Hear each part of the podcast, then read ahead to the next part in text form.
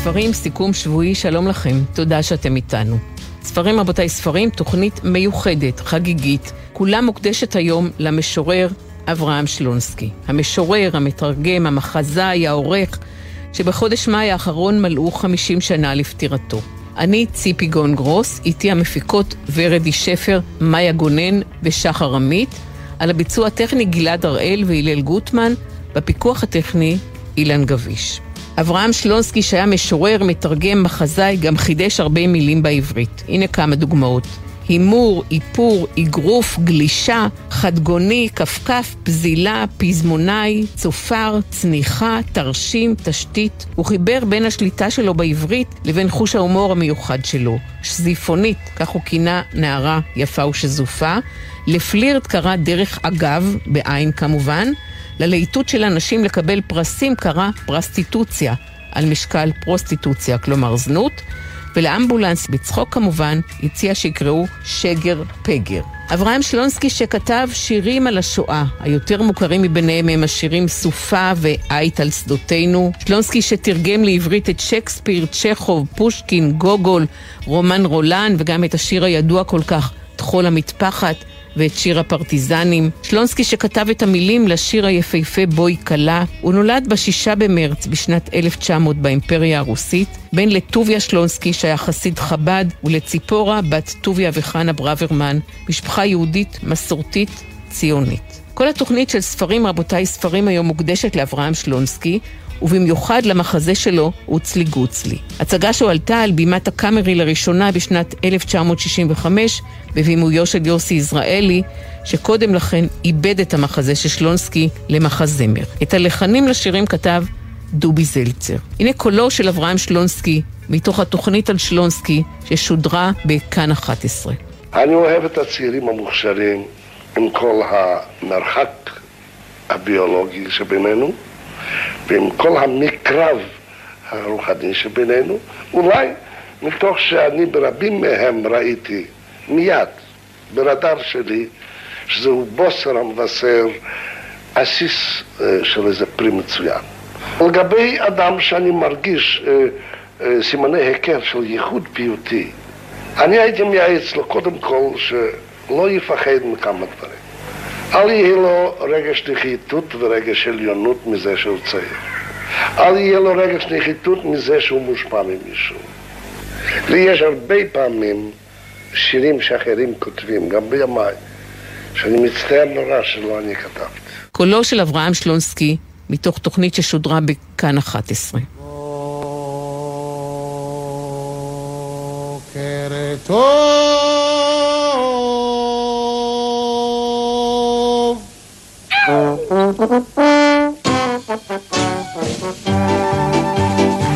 קהל נכבד ברגע זה מתחיל סיפור המחזה וזה הרגע לגלות את הנפשות הפועלות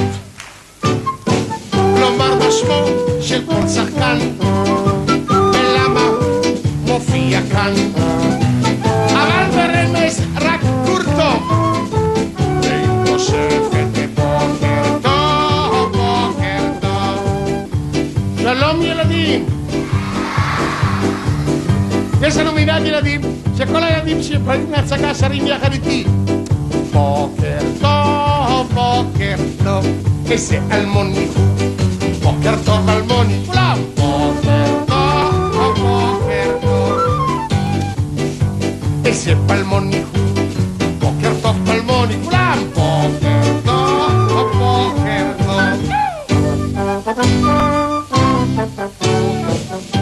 הצגת הילדים "אוצלי גוצלי" שכתב המשורר אברהם שלונסקי, הועלתה בראשונה בתיאטרון הקאמרי ב-15 בדצמבר 1965, ומאז היא לא מפסיקה להקסים, לרגש, להצחיק, להלהיב אמהות, אבות, סבים, סבתות, ובעיקר ילדים וילדות. פרופסור חגית אלפרין מפרסמת עכשיו בהוצאת רסלינג את הספר שלונסקי בארץ אוצלי גוצלי. שלום פרופסור חגית אלפרין. שלום שלום ציפי. מהי ארץ עוץ? איפה היא? ארץ עוץ זה כמובן ארץ עוץ האגדית. השם שלה, עוץ, לקוח כמובן מספר איוב, וגם הקוסם מארץ עוץ. אה, ושלונסקי מאוד מאוד אהב את הדמות של איוב, אבל כאן, בארץ עוץ, זה ארץ מנוגדת לארצו של איוב, כי לא קורות שם צרות, לא קורים שם אסונות. כל הבעיות, כל הדברים נפתרים בסופו של דבר והכל בא על מקומו בשלום. בעצם אה, אוצלי גוצלי זה מחזה שמבוסס על מעשייה של האחים גרים. מעשייה מאוד מאוד קצרה. איך אברהם שלונסקי העשיר אותה, עיבה אותה, הפך אותה למחזה המקסים שאנחנו מכירים. איך קוראים לה בכלל במקור? במקור היא נקראת רומפלשטילצחן, וזה באמת, אה, כמו שאמרת, המעשייה של האחים גרים, ושלונסקי לקח את המעשייה הזאת, שהיא איזה שניים שלושה עמודים, והפך אותה למחזה עשיר מכל הבחינות.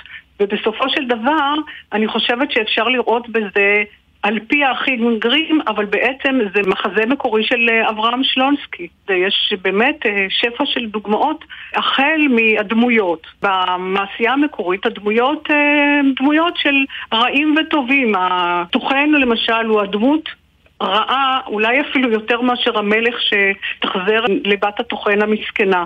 מפני שהטוחן מספר שקרים על בתו, עוזב אותה לנפשה, לא אכפת לו מה קורה לה, הוא נעלם מהמעשייה וזהו.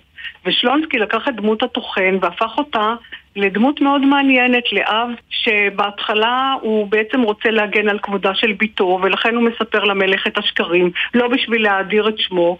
אחר כך הוא הופך לאב דואג ולסבא דואג כשנולד הנסיך הקטן שלו. הוא באמת אה, דמות מאוד מעניינת כי שלונסקי מאוד אהב דמות של טוחן. גם לפני שהוא כתב את אוצלי גוצלי הוא ראה בו איזה יסוד עולם. מי שבעצם אה, עליו מושתת העולם, מי שדואג ללחם. אז לכן הוא הפך את הדמות הזאת לדמות אה, כל כך אבהית, רחומה, מלמדת את הבת שלו מה זה אמת וצדק. אז זה למשל דוגמה לעיבוי הדמויות, לשינוי שהוא ערך בהם. השינוי אולי השני זה הסיום של המחזה. במעשייה המקורית, ברומפלשטילצחן, הגמד, האישון הזה, כן, השייטון, כל כך כועס שגילו את שמו, שהוא רוקע ברגלו האחת, תוקע אותה באדמה, וברגל השנייה הוא תופס את עצמו, קורע את עצמו לשתיים, ובעצם הוא, הוא כמו מתאבד, הוא הורג את עצמו. ושלונסקי לא רצה שיהיה כזה סיום אכזרי למעשייה לילדים. ולכן הוא סיים את זה כך שהאישון אוצלי גוצלי פשוט נעלם עם רוחות וסערה, איתני הטבע נכנסים לפעולה והוא נעלם והיה כלא היה. סוף הרבה יותר מרוכך. ואיך אלמנטים יהודיים, תנכיים, קבליים נכנסים לתוך המחזה הזה? כן, הוא בהחלט ייהד, אם אפשר לומר כך, את המעשייה. יש כאן רובד שלקוח בעצם ממגילת אסתר. שלונסקי הופך את הנס שקרה באוצלי גוצלי כאילו זה עוד נס בתולדות עמנו. היה נס פורים, שבו הייתה ליהודים אורה ושמחה, וגם לתושבי ארץ עוץ הייתה אורה ושמחה. אחדות מהדמויות מקושרות לדמויות של uh, מגילת אסתר. למשל, uh, החצרונית היא בת דמותה של ושתי, והוא באמת מזכיר שיש לה תסרוקת ושתי.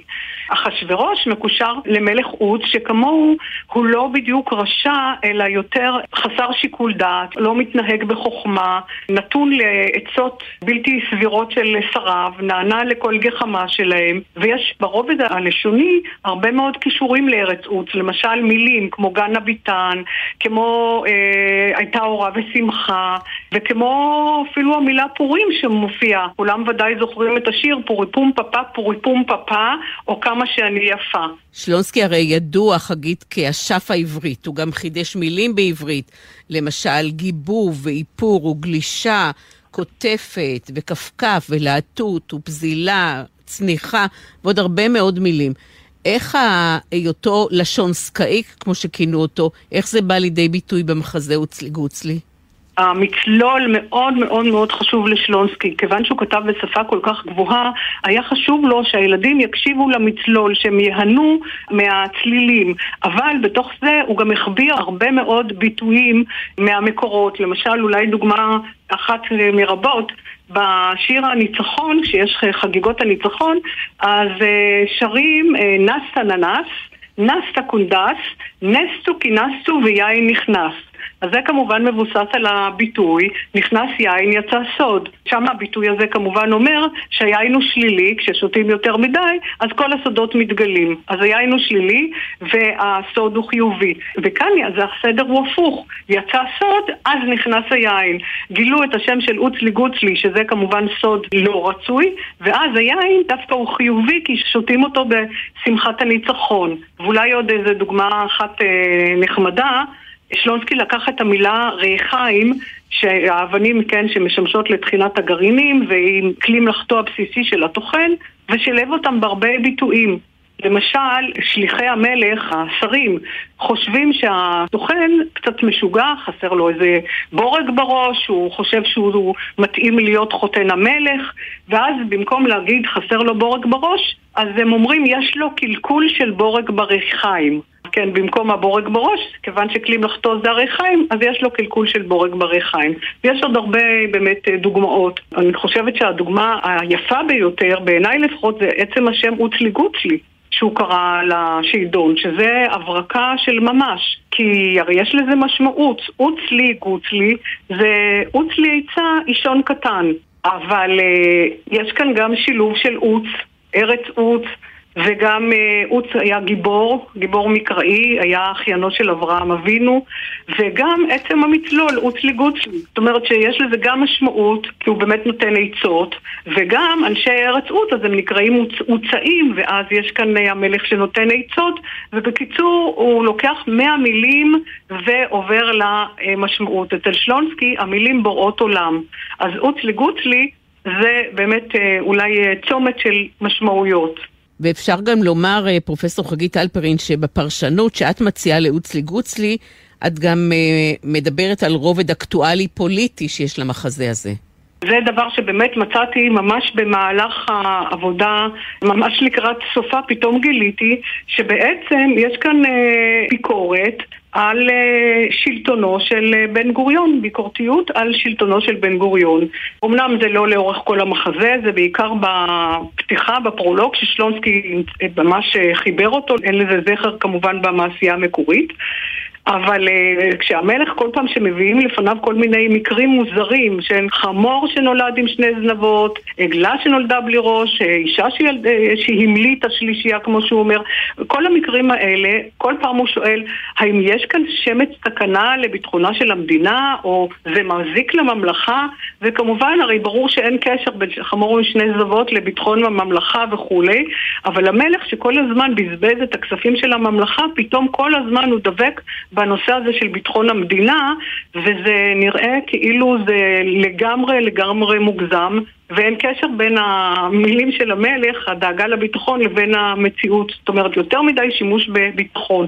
עוד דוגמה שמצאתי זה היה הנושא הזה של האישה שהמליטה שלישייה, כמו שהוא אומר, אישה ילדה שלישייה, ואז השרים יועצים לו, אה, תכתוב לה הקדשה. וזה פתאום הזכיר לי את זה שבן גוריון יצר בזמנו את פרס הילודה. כל אישה שילדה עשרה ילדים הייתה מקבלת מדוד בן גוריון מכתב אישי שבו הוא כתב לה ברכות להיותה פוריה כל כך ו...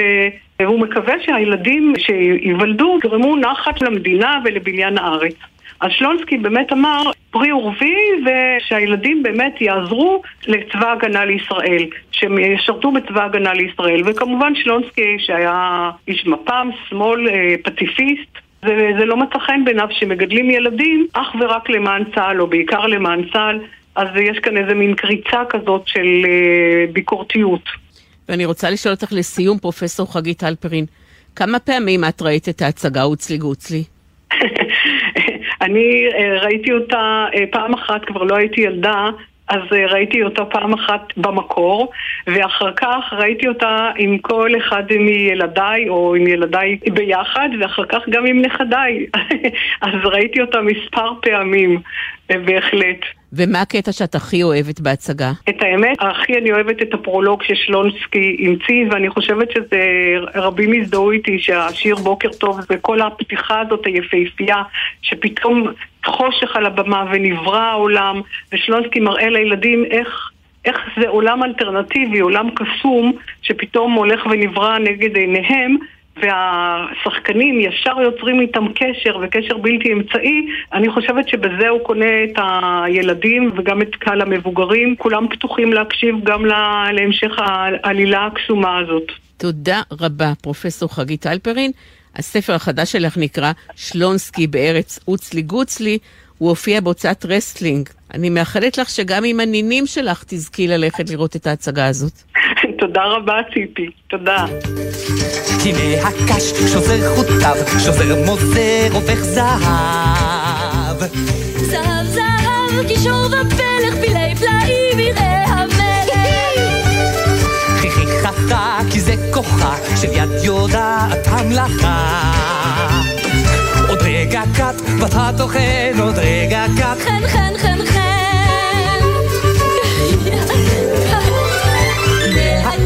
שוזר חוטיו, שוזר מוזר הופך זהב. זהב זהב, קישור ופלך, פילי פלאים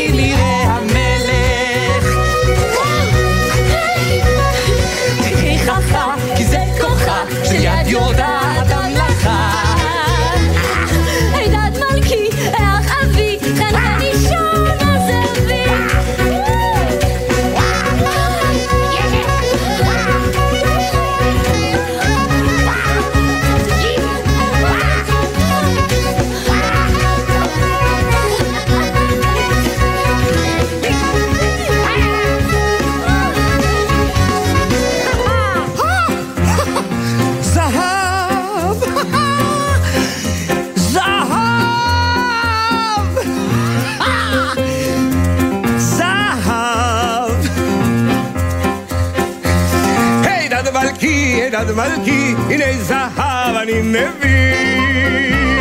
היי דד מלכי, היי דד מלכי, הנה זהב אני מביא.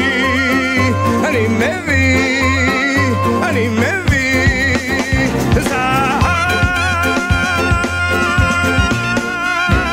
ספרים רבותיי ספרים, תוכנית מיוחדת כולה על המשורר אברהם שלונסקי, ובעיקר על המחזה הכי מוכר לכל סבא, סבתא, אבא, אימא, ילד וילדה בישראל, אוצלי גוצלי.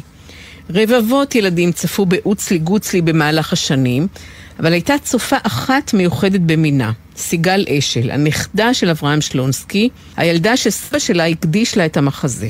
היום סיגל כבר ממש לא ילדה, היום היא עצמה משוררת, עורכת, זמרת. יש לסיגל יכולת לשונית וירטואוזית, כתב אחד המבקרים על הספר של סיגל, איפה זה שם. נשמע מוכר, יכולת לשונית וירטואוזית, אלו מילים שנאמרו לא אחת על הכתיבה של שלונסקי. לשונסקי היה הכינוי שלו בזכות המילים שחידש בעברית. שלום סיגל אשל. שלום, שלום. היית בת 13 כשסבא שלך נפטר. מה את זוכרת ממנו?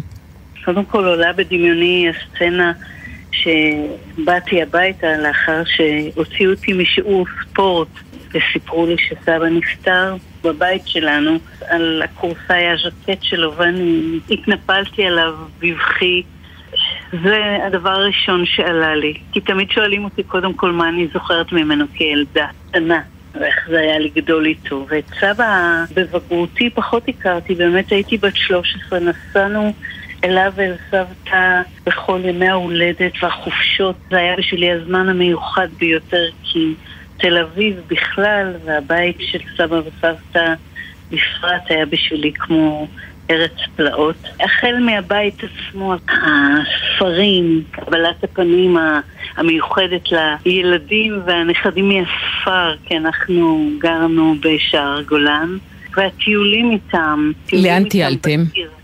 כילדה קטנה בעיקר, אני זוכרת את המתחם, הם גרו, הם התגוררו בגורדון 50, ואנחנו היינו הולכים ממש במין מסלול כזה קבוע אל הקאמרי הישן, טים לים, אל קפה רובל ואל כסית. אותי באותם ימים רובל עניין בהרבה. מפני ששם ישבו נשים מגונדרות עם קסדות שיער צהובות כאלה ושפתונים אדומים. וזה הרבה יותר משך אותי מכסית, זה רק בהמשך. וחנות הצעצועים יהודה, שהייתה גם היא בדיזנגוף, וחנות המעדנים של יצחק. ובכל מקום, סבא וסבתא, בעיקר סבתא הייתה מאוד מפנקת, אבל סבא היה כזה שרצה למלא כל בקשה שלי ואחר כך של אחי דגן, ואימא שלי הייתה עוצרת אותו לא אחת, אה, תשאיר לילדים משהו לחלום עליו, היא הייתה אומרת, כי הוא רצה לקנות לנו כל מתנה שרק נובע ונצביע עליה. את יודעת, סיגל, אה, אני אומרת את השם שלו, אברהם שלונסקי, ממש בחרדת קודש. חתן פרס ישראל, פרס צ'רניחובסקי, פרס ביאליק, מתרגם, מחזאי, מחדש בעברית. אברהם שלונסקי הגדול. איך זה היה לגדול עם סבא כזה? זהו בדיוק, שכילדה קטנה לא ידעתי ולא הבנתי שהוא אברהם שלונסקי הגדול המפורסם. הוא היה סבא שלי. אבל לאט לאט התגנבה לתודעה הילדותית שלי התובנה שיש פה משהו אחר, מפני שבדיוק באותם ביקורים שהיינו עושים את הסיבובים האלה, אני חושבת שסביב גיל ארבע פחות או יותר התחלתי לקלוט רמזים. אז הבחנתי בתופעות שגם כילדה קיבוצניקית, אבל בכלל לא, לא הכרתי וקישרתי אותן בדמיוני הילדותי אל האגדות, מפני שאנחנו הולכים, סבא היה אז במונחים של היום מגה סלב, כן? אז אנחנו הולכים לנו וכולם מסתכלים, מחווים מחוות, שואלים, מפטפטים, כמעט כתבתי מצלמים ומבקשים סלפי. ואני לא יכולתי להבין את זה, אלא כמתייחסים אליהם כמו אל בני מלוכה. ככה זה היה, תרגמתי את זה בדמיון הילדותי שלי, זה נקשר לזה. ומצאתי לזה עוד רמזים, לכך שהם כנראה מלכי תל אביב. מפני שבבית היו כל מיני חפצים שנראו לי מאוד מלכותיים, והכי הכי ההוכחה הסופית הייתה שבבית שם על אחת השידות אה, עמוסת חפצי חן מיוחדים באמת, הייתה תיבה שטוחה מעץ זית שבתוכה, על מצע קטיפה אדומה, נח מפתח גדול ומבהיק וכתוב עליו באופן מפורש, מפתח העיר תל אביב. זאת הייתה ההוכחה החותכת למלכות שזה שלנו. המלך. זה המלך. כן, כן. ואת זוכרת, סיגל, את הצגת הבכורה של אוצלי גוצלי? כן, אני זוכרת אותה במין תערובת של אה, זיכרון אמיתי ושל שכבות שהוספתי כנראה במשך השנים, ויותר מההצגה עצמה, שממנה אני זוכרת בעיקר אה, שני דברים בולטים, אני זוכרת את זה שקיבלנו הזמנות להצגה, ואני סיפרתי לעצמי שישבתי על הדשא הגדול בקיבוץ ליד חדר האוכל, פתאום שמעתי קול דהרת סוסים. וסוס אביר התקרב אליי, הוא דהר ודהר ודהר והתקרב אליי, ואז עצר בבת אחת, והפרש דחן אליי והושיט לי זוג כרטיסי הזמנה מוזהבי שוליים. ככה אני זוכרת את זה. כמובן שזה לא ממש כך קרה במציאות, אבל מאוד התרגשתי מכל העניין הזה, ולשבת באולם, קודם כל ידעתי שההצגה מוקדשת לי, זה כבר כשלעצמו מין פלא שמלווה אותי כל החיים, אבל ישבתי באולם הישן של הקאמרי עם המנורות הזעירות שמוטמנות בקירות, שזה כמו כוכבים נוצצים, עם מסך קטיפה האדום הכבד, וההתרגשות החגיגית הזו שלפני שהמסך עולה.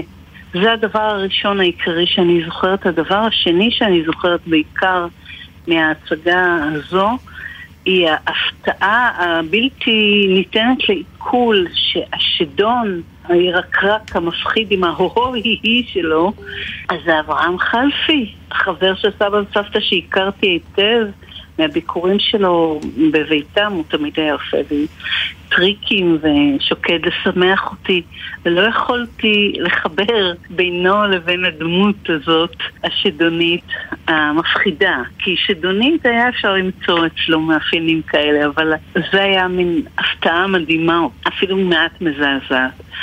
אלה הדברים שאני זוכרת לאשורם, אבל התחושה הכללית באמת של השתאות, השתאות בלתי פוסקת. ראיתי במרשתת שבאחת הגרסאות של אוצלי גוצלי, בזו ששלמה וישינסקי ביים, את גם השתתפת. נכון, נכון. זו פרשה כשלעצמה מרגשת מאוד. אני הייתי, מילאתי שם את אה, תפקיד החדרונית, זו הייתה באמת קודם כל סגירת מעגל שכזו, ועצם ההשתתפות בהצגה הייתה תענוג גדול, והאנקדוטה המצחיקה שאפשר לספר על זה שיש בה גם מין סמליות היא שפעם אחת הוזמנו כל צוות ההצגה אל דן שילון לתוכנית המעגל, זו הייתה תוכנית מאוד מאוד פופולרית, המקום להיות בו, ועמדנו, חיכינו לתורנו לעלות ולשיר.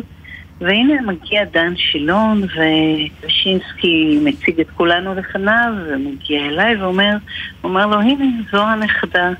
אז הוא מושיט לי את ידו ואומר, נו, אז את הנכדה של אלתרמן. גדול, גדול, לא, זה אחד הסיפורים הגדולים ששמעתי. ממש, אחד הסיפורים הגדולים. ואי אפשר uh, שנחתור לסיום בשיחה כזאת בלי להזכיר שגידי גוב ועומר אדם עשו שימוש בשיר הפתיחה של אוצלי גוצלי בפרסומת שלהם לסלקום. הם ביקשו את ההסכמה שלכם, אני מתארת לעצמי. בוודאי, בוודאי, לא יכלו לעשות זאת מבלי הסכמתנו. נשאלתי על כך רבות ואני עונה בכנות את מכלול התחושות שלי בקשר לזה. ראשית, אה, ההחלטה הייתה משותפת של אמי ושלי ושל אחי דגן, והתחושה הראשונה של כולנו הייתה של איזשהו מין זעזוע מסוים ומחשבה איך לצרף נכס קלאסי כזה עם פרסומת. ואז חשבנו שוב, נשארנו עם אותה הרגשה, אותה הרגשה, התחושה הזאת נשארה חלק ממכלול התחושות. וחשבנו על זה שוב, אני אומר בגילו, בגילוי לב שגם הצד הכספי הלא מבוטל בהחלט היה משמעותי לנו והרגשנו שזכותנו המלאה להרוויח כסף על עבודה של סבא מעבר לזה, נזכרנו וזכרנו היטב שסבא, עם זה שהוא ראה בעולם הפרסום בכלל את אחת הרעות החולות של הקפיטליזם, אז הוא עצמו כתב פרסומות. הוא כתב פרסומות והשתמש בכך במיטב כישרונו. נכון שזה אחרת מ- מלצרף אה, יצירה אה, כל כך קלאסית, אבל כאשר אה, הוא היה צריך כסף למימון של אה, טורים, העיתון הספרותי שהם הקימו אחרי שהם עזבו את כתובים על רקע המאבק בביאליק, אז הוא ואלתרמן וגולדברג פרסמו וכתבו חרוזים. הדבר האחרון הוא שהיום אני חושבת שכל דבר שמזכיר את היצירה שלו, אם הוא לא בזוי לחלוטין בעיניי, נגיד באיזשהו הקשר של דבר שבשום אופן אני לא יכולה לקבל, אז אני בעד זה, זה מזכיר אותו, מזכיר את היצירה שלו. ו- וזה מה שהייתי רוצה, בסך הכל. ואיזה שיר מתוך הוצלי גוצלי, סיגל אשל, את הכי אוהבת? שיר. את שיר הערש. תודה רבה. תודה לך, ציפי. נומה נומה בן יקיר לי, סהר ממרום, על העריסה משגיח, ורוקם חלום.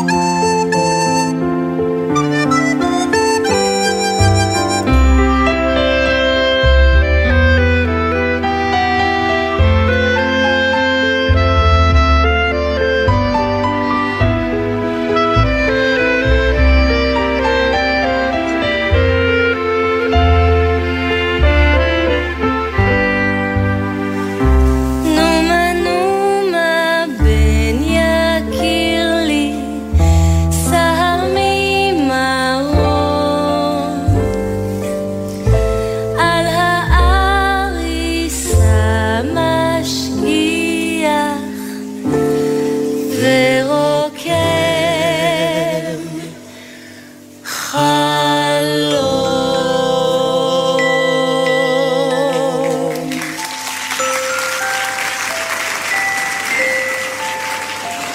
כה חרישית נשינתו, כה ענוגות ידיו הקטנות.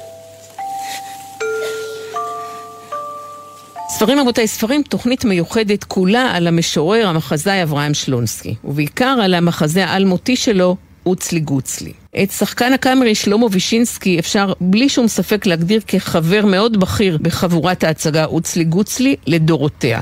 וישינסקי השתתף בהצגה בגרסה הראשונה שלה, כשהוא עלתה בקאמרי ב-1965, בבימויו של יוסי יזרעאלי. הוא שיחק בה גם ב-1979, כשיוסף כרמון ביים, וגם בגרסאות יותר מאוחרות, למשל בזו שהועלתה ב-91, בזו של 1996, ובין לבין גם ביים. שלמה וישינסקי ביים את אוצלי גוצלי בשנת 1985, כשהמפיק היה אברהם דשא פשנל, ובין היתר השתתפו עפרה חזה, שלישיית הגשש החיוור, אריק לביא וציפי שביט. שלום לשחקן שלמה וישינסקי. שלום, שבת שלום. וישי, אתה מרשה לי לקרוא לך וישי, כמו כן, שכולם כן. קוראים לך. בוא נשמע לרגע יחד קטע מתוך השיר המדהים "בוקר טוב", שאתה שר. ואת קלה, ואיך אומרים זאת וכולי. ככל היתר איך ומה, את זה תראו על הבמה. מוכנים שחקנים בבקשה! כן, שלמה וישינסקי מתוך אוצלי גוצלי. אני בטוחה, וישי, שגם אם יעירו אותך משינה מאוד עמוקה, בארבע לפנות בוקר, אתה מיד קופץ לתפקיד שלך באוצלי גוצלי. בעצם אני מתכוונת בעיה. לשאול, בכמה הצגות של המחזמר הזה השתתפת?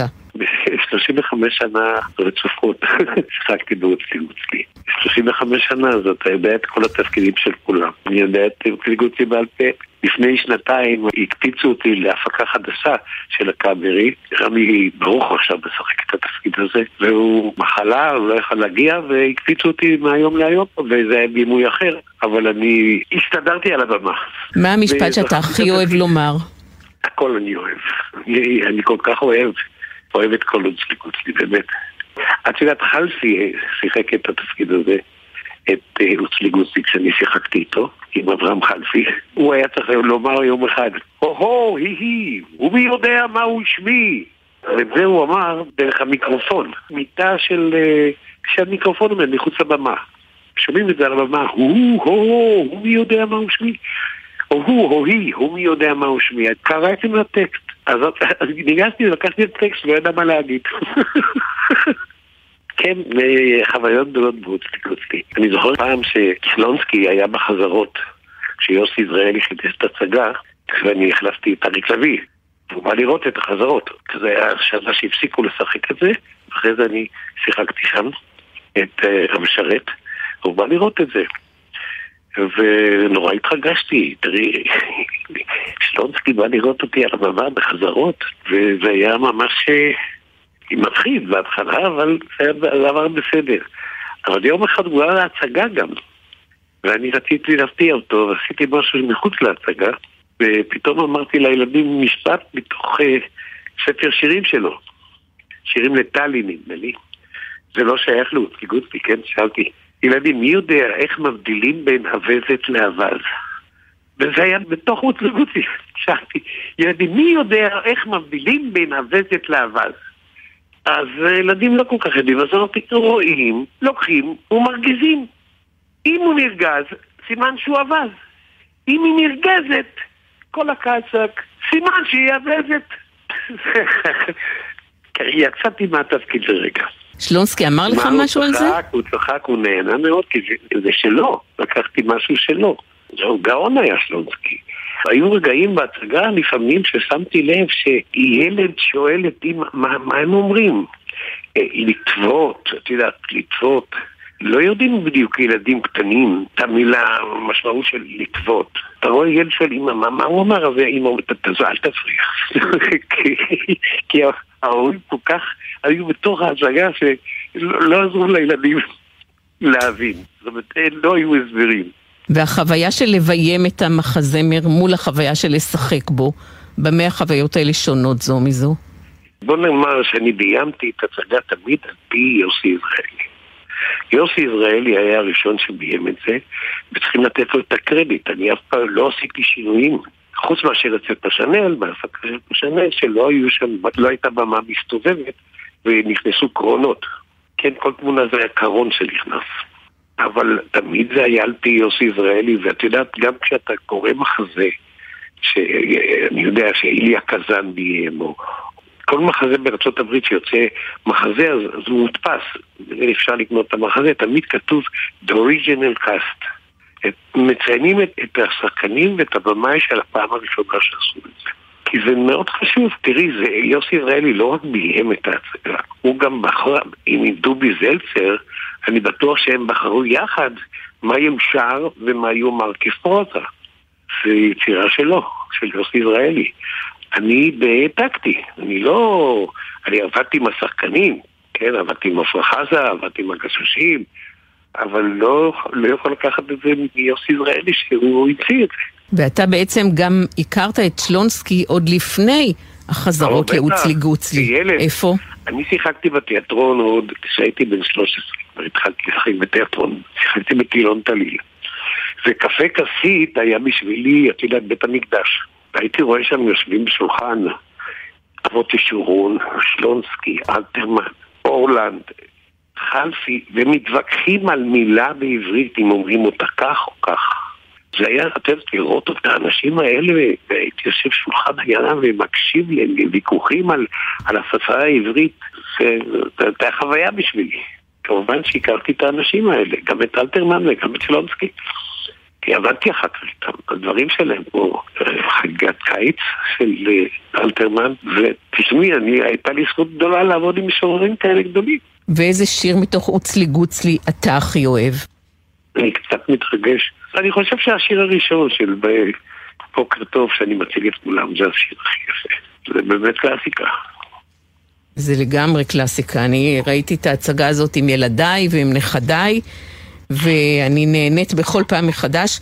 בהפקה האחרונה אני מאוד אוהבת את העובדה שהשחקנים זורקים לקהל כדורים ענקיים בצבע זהב, ובכך הם הופכים את הילדים ממש לחלק מההצגה. נכון, נכון. אבל התיאטרון מתחדש. תראי, אנחנו שרנו את השירים האלה באוצלי גוטלי עם תזמורת, שהייתה תזמורת אה, אקוסטית, זאת אומרת פסנתר, והיה אמנם קרן, נייר, אבל- שרנו בלי מיקרופונים. ה- הדור שלי שיחק בלי רמקולים ובלי מיקרופונים. ואתה היית צריך להגיע לשורה האחרונה ביציע. תודה רבה, שלמה וישינסקי, תמיד תענוג לדבר איתך. תודה רבה. תודה.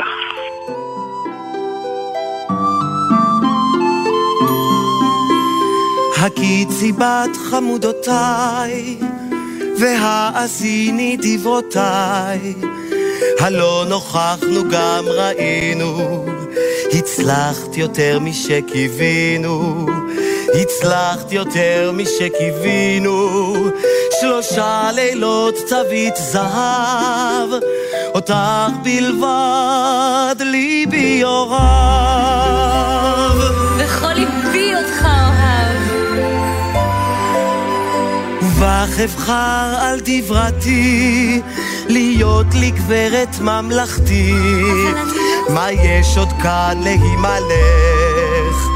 אם תמסרי ליבך למלך, שום נערה עוד לא תדמה לך. שלושה לילות צבית זהב, אותך בלבד, ליבי.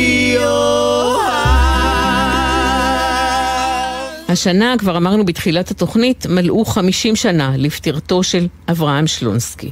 אברהם שלונסקי שיצר בין היתר את הטקסט הנהדר למחזה אוצלי גוצלי. שלום פרופסור גדעון טיקוצקי. שלום, שלום. איך אתה רואה, גדעון, את אוצלי גוצלי בתוך כל היצירה של אברהם שלונסקי? מצד אחד, אנחנו יכולים להגיד שהיצירה הזאת מנותקת משאר היצירה, בגלל שזו יצירה לילדים. ואנחנו מכירים את שלונסקי המשורר, שהוא בדרך כלל משורר מאוד מגויס, הוא תמיד בתוך הזמן שלו, הוא מבטא את רוח הדור, והיצירה הזאת היא כביכול מנותקת.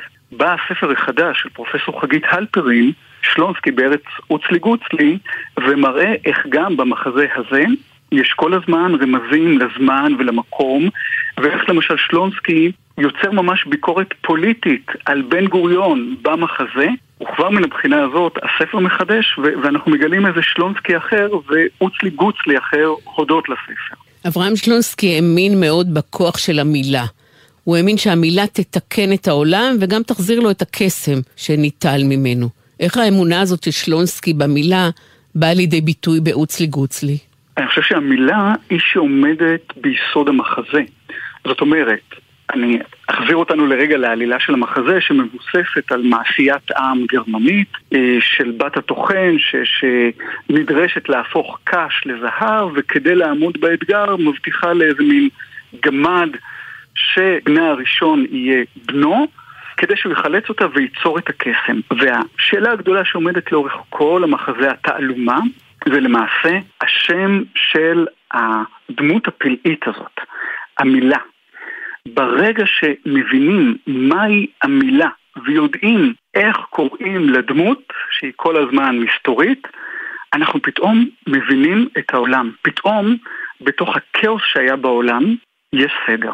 ובמובן הזה, ומראה את זה גם פרופסור אלפרין בספר שלה, שלונסקי מבטא, מזקק איזו אמונה עמוקה שלו, שאנחנו רואים בשירה הלירית, גם בכתיבה לילדים וגם בדרך שהיא כביכול עקיפה לחלוטין.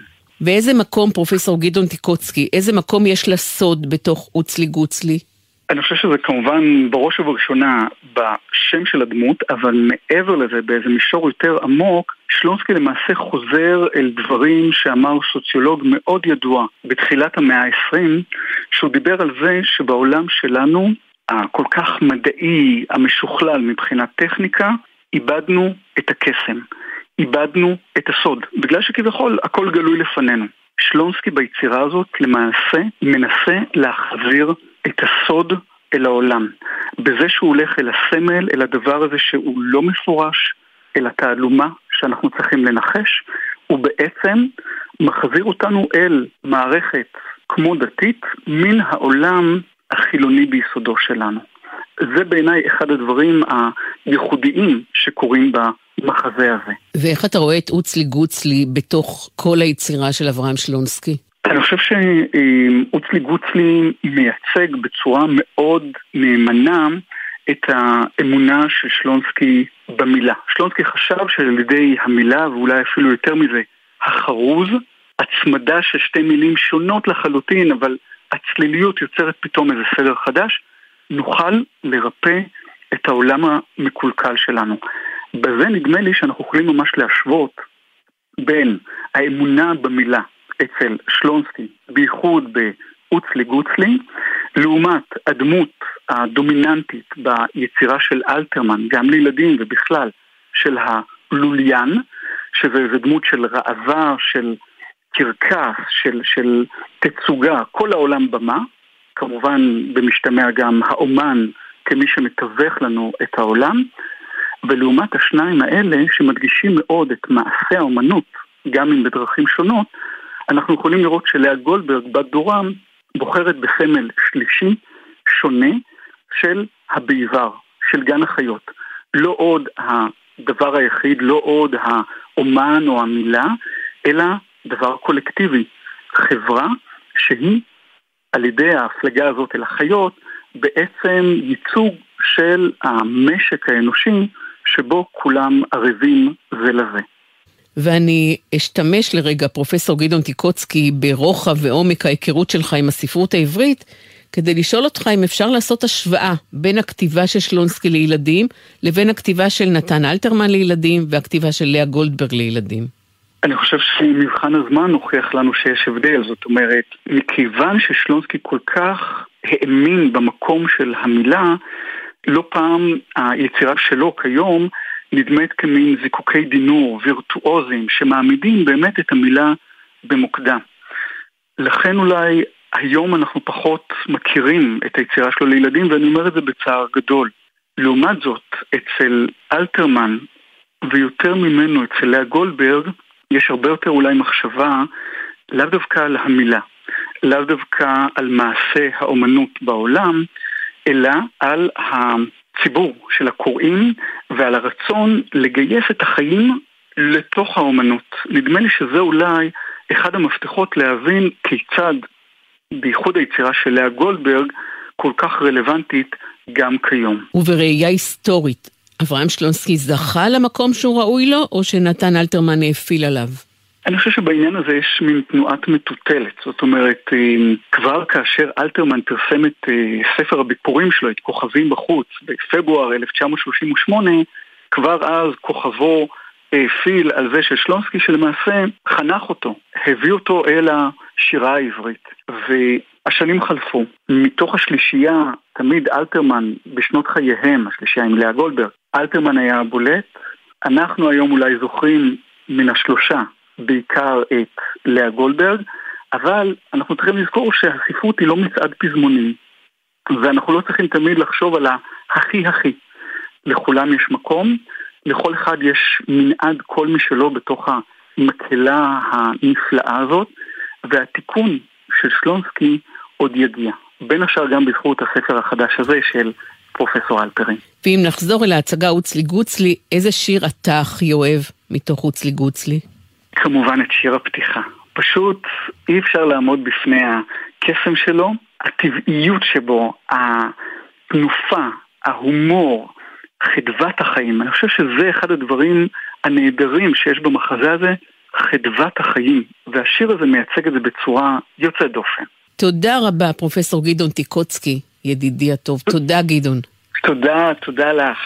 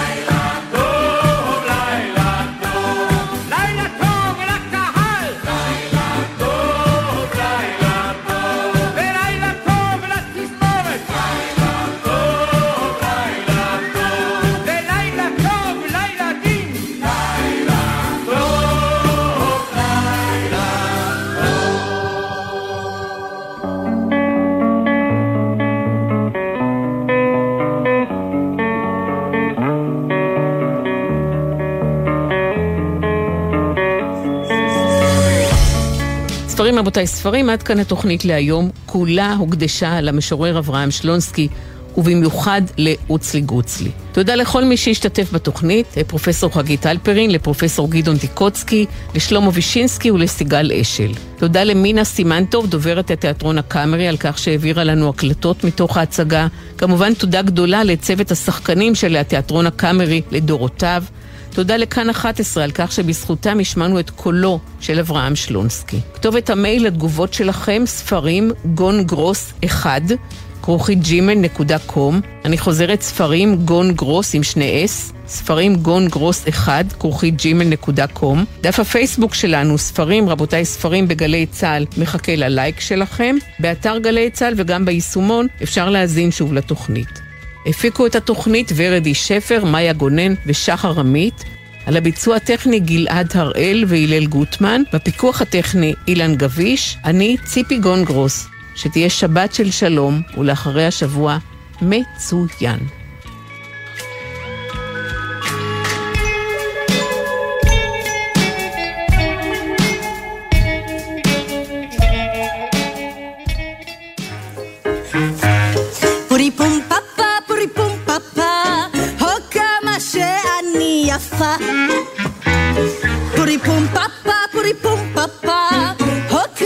שאני יפה. נלך נלך לשקוד כעת על התלבושת התמרוקת, על סלסולה של התסרוקת, אוי! פורי פום פפה, פורי פום פפה, היש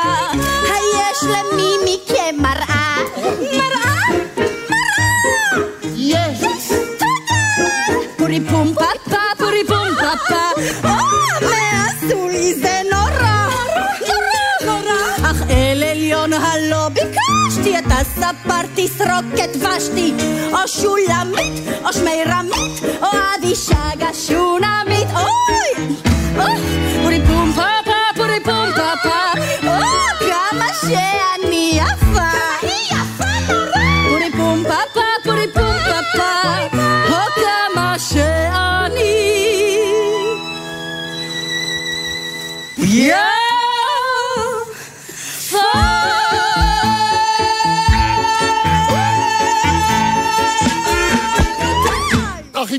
ישים מלכי עיניו בפנקסים. אשים גם אשים.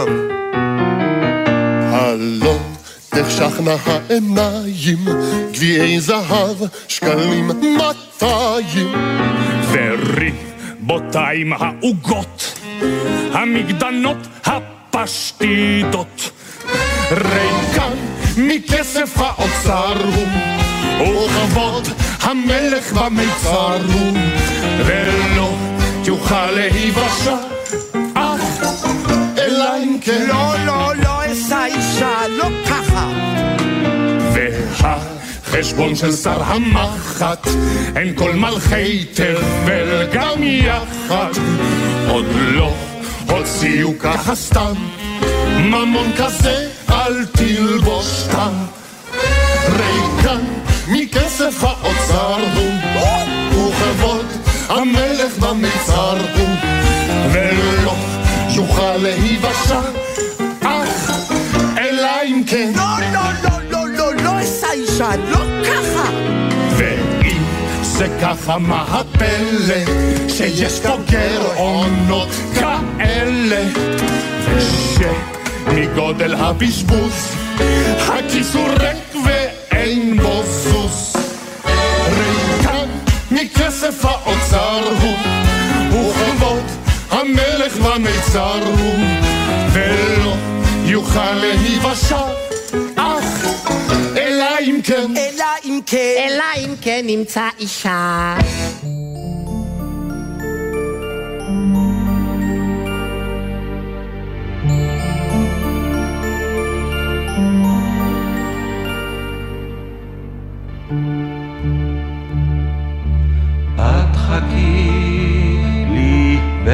ואחזור, אך חכי היטב. את חכי לי גם בקדור, מסגריר הלב. את חכי לעת כפורים. את חכי בחום,